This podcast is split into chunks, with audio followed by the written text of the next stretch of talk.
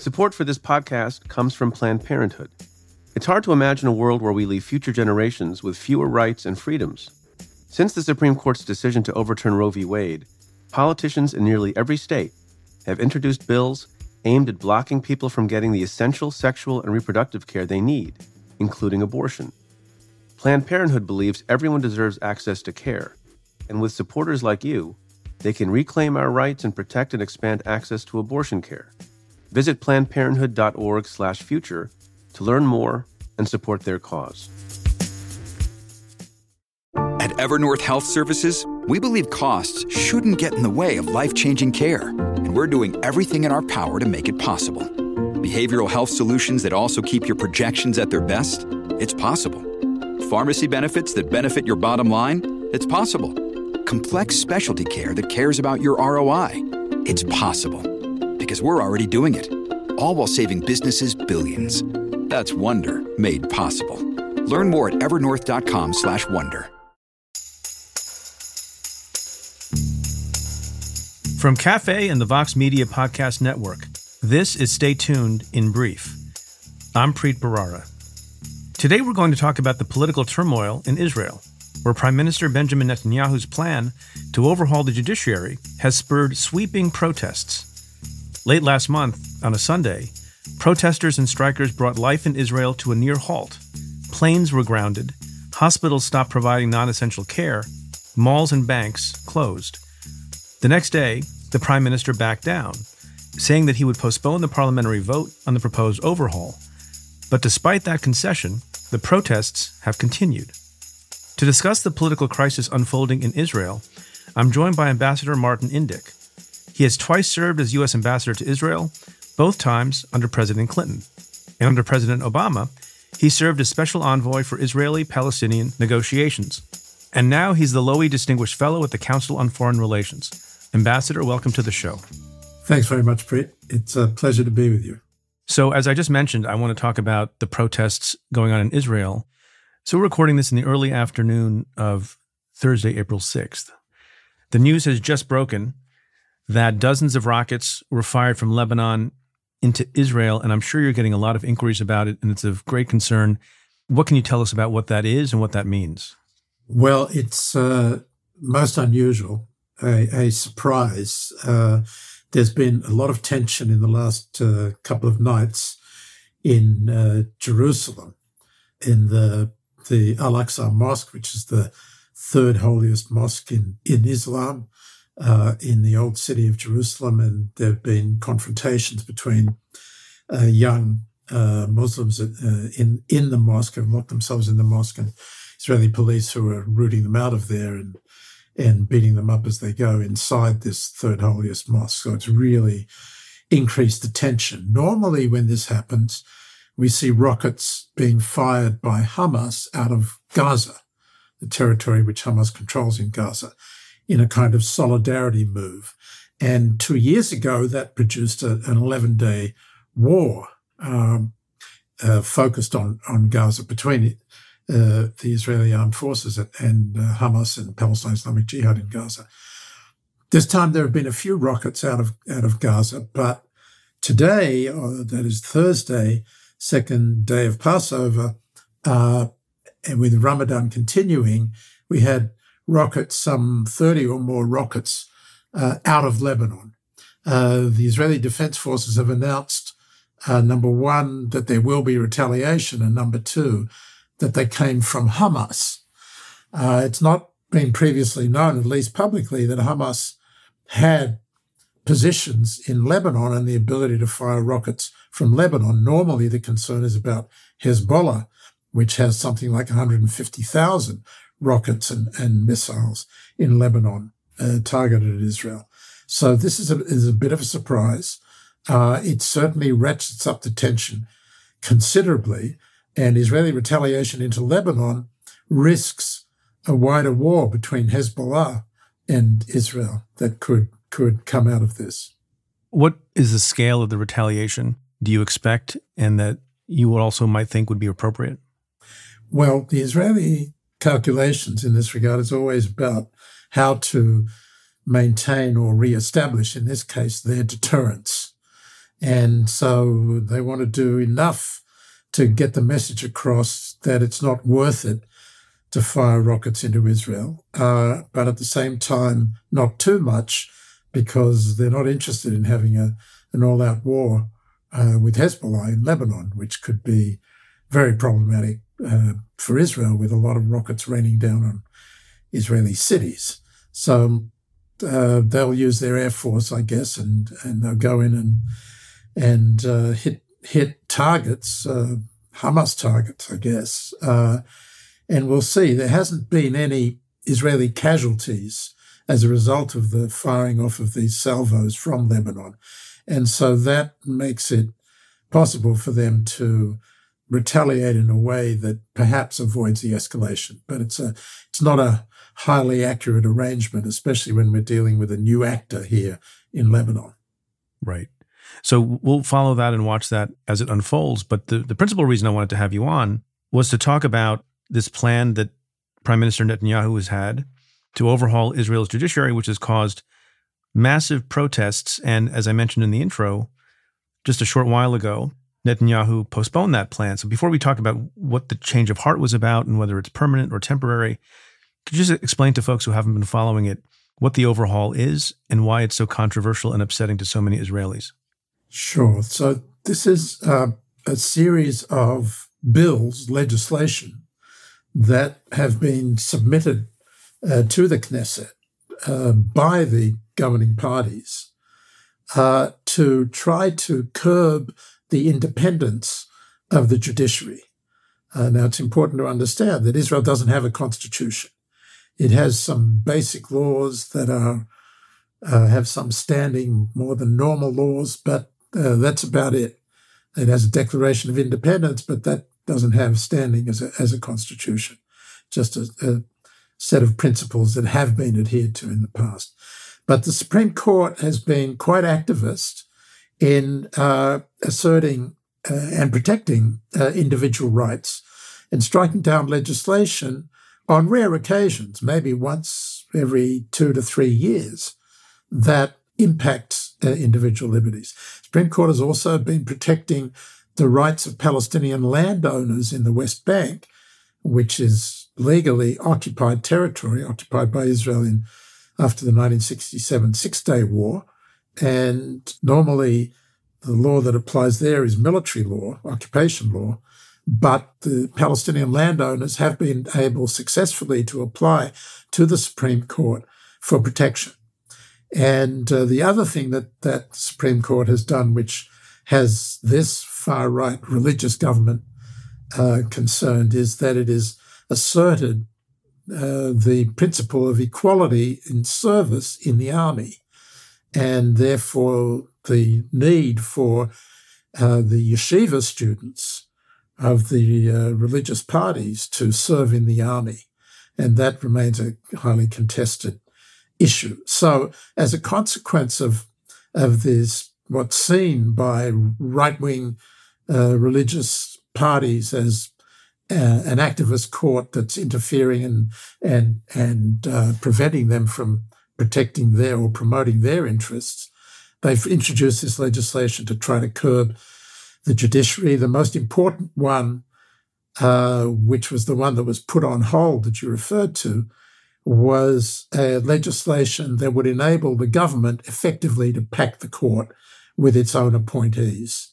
And with mandatory retirement for Supreme Court judges in Israel at the age of 70, there are two judges that will retire in October, I believe, of this year.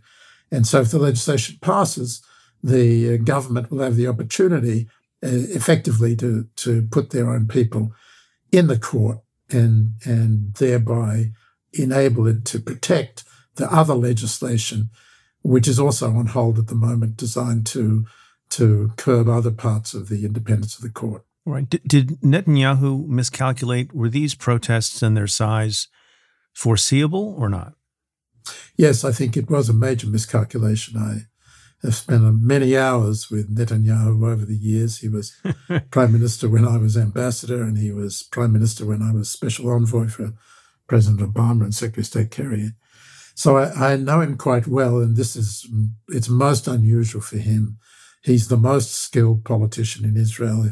That's why he's the longest serving prime minister in Israel, which is no mean feat, given it's all about maintaining disparate parties in coalitions. It's not like our system of government at all. And he's he's a master of that game. And yet, uh, first he he lost control of the commentary.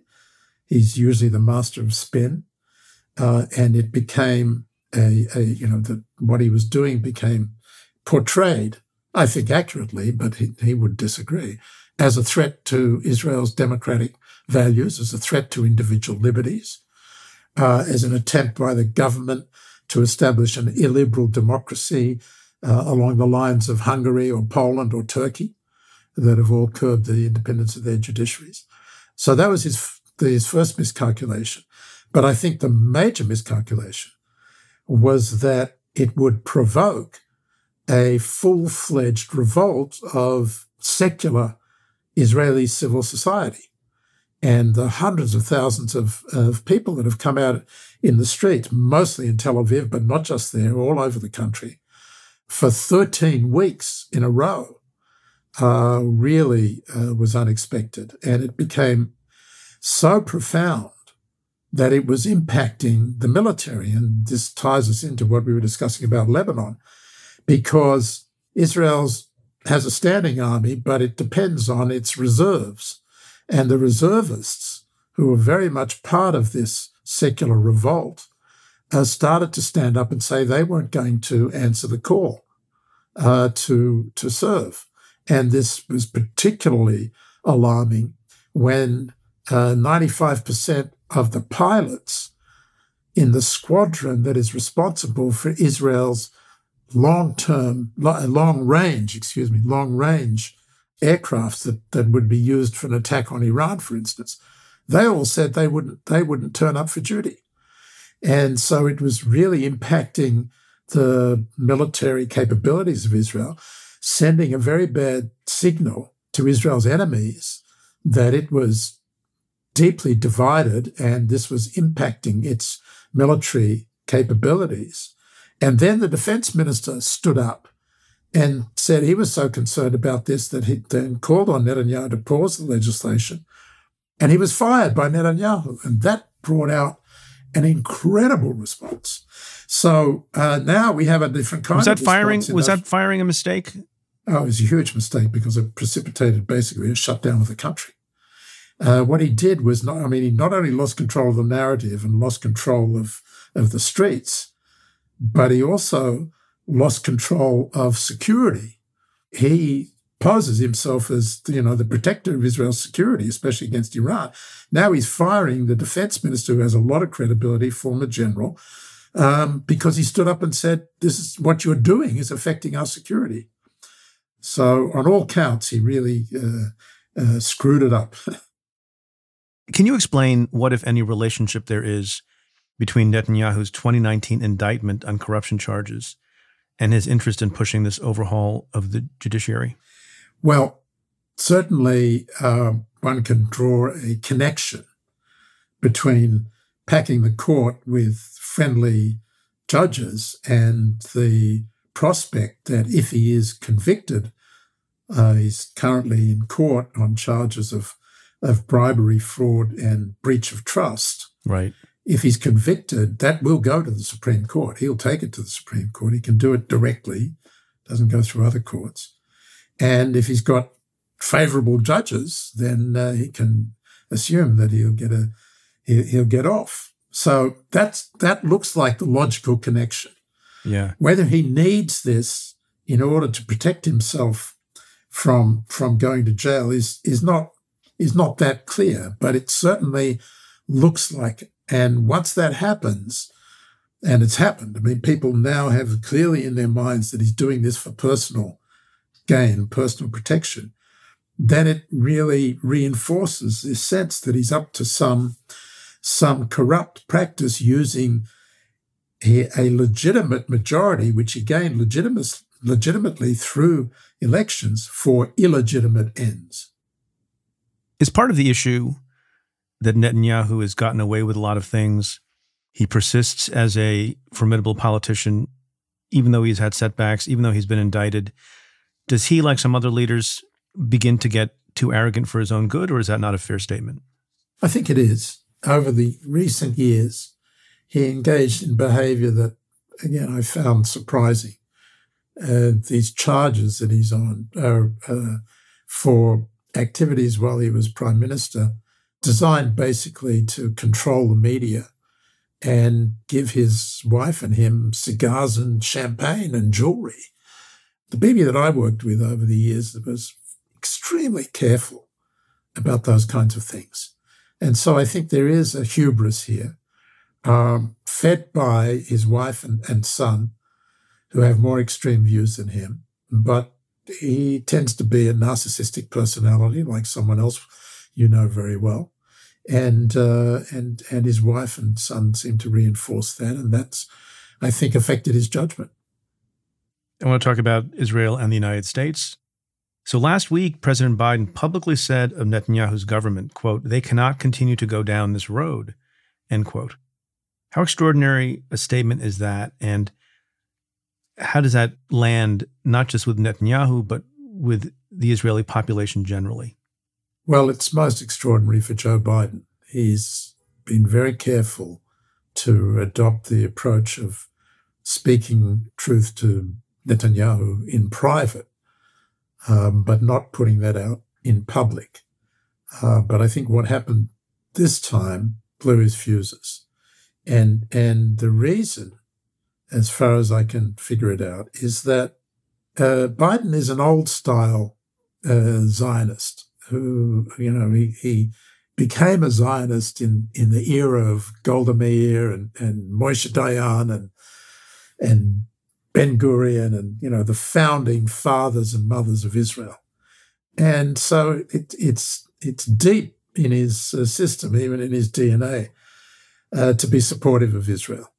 But he, as we know from his public speeches and statements, considers this time in world affairs as an inflection point between democracies and autocracies. That's the great battle of, of his time as president, in his view.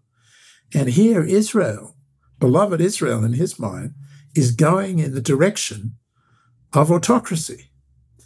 And this, the special relationship between the United States and Israel is underpinned not just by common interests, but by common values as democratic states. That has always been the case and the reason why Israel has always enjoyed overwhelming bipartisan support because it's a, an embattled democracy in a difficult part of the world. And, and yet here it is uh, under Netanyahu's leadership, heading down a path towards illiberal democracy. And I think that Biden became very concerned about that. He sent him a private message. He had a phone conversation that was, I understand, quite difficult. But then after Netanyahu put the legislation on pause, responding to what Biden had said in private, Biden went out publicly the next day and put it out in public, as you said, and he added a few other things. He had two goes at the press. And the second time, he said that Netanyahu was not needed to fix this problem. He needed to back away. And essentially, he wasn't welcome in Washington until he did.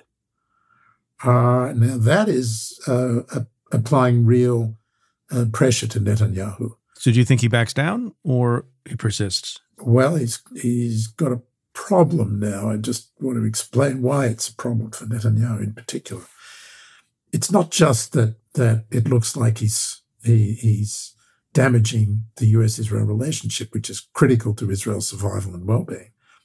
If he can't come to Washington, he can't advance the two issues that he said during his campaign and when he was sworn in were his priorities. That is, Iran and Saudi Arabia, normalizing relations with Saudi Arabia, preventing Iran from acquiring nuclear weapons. Neither of those things can be achieved without Netanyahu coming to Washington, sitting down with Biden, working out a joint strategy, and going to the Hill and talking to his Republican mates and, and ginning them up to pressure Biden to do his bidding. And so he's, he's got a real problem on his hands now that if he goes ahead without a consensus, uh, he's not going to be able to pursue those other uh, objectives, which he said were his priorities. Right. Final question for you. I must ask this given events in the United States. As you know, and as everyone in the world knows, Donald Trump, former president of the United States, was just indicted by the Manhattan DA's office. He will remain under indictment likely throughout the campaign season leading up to 2024. Are there any lessons at all that we can draw from the Israeli example of a leader of a country being under indictment for a long period of time and what that country went through? Do you have any advice or observations about what America is about to go through? Of course, Netanyahu is a sitting prime minister, and, and Donald Trump is a past president, hopefully not not not going to get re-elected. But so the, the situation isn't quite comparable. But there's no question that that uh, it affects the way in which uh, the Prime Minister of Israel is viewed by his people, as I, as we were discussing before. It, it, it, it looks like uh, the actions he's taking as Prime Minister are self-serving and designed to keep him out of court, uh, or out of jail, I should say starting with, uh, you know, the, the coalition that he put together of far right extremists, which he's never done before. But that was to enable him to get back into government to try to use his office to protect himself. And so I guess that's the the parallel here. Trump is trying to get back into office, uh, uh, and part of the uh, explanation, whether it's true or not, I think it probably is, but whether it's true or not, is the assumption is he's doing it to try to protect himself. Uh, and that is highly problematic in, in our leaders. Let me say one other thing that I think is, is interesting in parallel here. As we know, January 6th, our democracy uh, was threatened, deeply threatened. And we did not come out in the streets in the hundreds and thousands to protect our democracy and stand up for it. Israelis did when their democracy was threatened by a, government that was trying to pass laws that would would uh, curb the independence of the judiciary and reduce the checks and balances in their system. And they came out week after week after week. I think it's it's it's really quite inspiring that so many people in Israel care about their democracy and were so effective in expressing their commitment to democracy that they forced the government to at least put the legislation on pause. I think that's a very fine note to end on. Ambassador Martin Indyk, thanks for joining us on the show and thanks for your insight. Thank you, Preet. Thanks for having me. For more analysis of legal and political issues making the headlines, become a member of the Cafe Insider Members get access to exclusive content, including the weekly podcast I co-host with former U.S. Attorney Joyce Vance. Head to cafe.com slash insider to sign up for a trial. That's cafe.com slash insider. If you like what we do, rate and review the show on Apple Podcasts or wherever you listen. Every positive review helps new listeners find the show. Send me your questions about news, politics, and justice. Tweet them to me at Preet Bharara with the hashtag AskPreet or you can call and leave me a message at 669 247 7338. That's 669 24 Preet. Or you can send an email to letters at cafe.com. Stay Tuned is presented by Cafe and the Vox Media Podcast Network. The executive producer is Tamara Sepper. The technical director is David Tatasciore. The senior producer is Adam Waller. The editorial producers are Sam Ozer Staton and Noa Azulai. The audio producer is Nat Weiner. And the cafe team is Matthew Billy, David Kurlander, Jake Kaplan, Namita Shah, and Claudia Hernandez. Our music is by Andrew Dost. I'm your host, Preet Bharara. Stay tuned.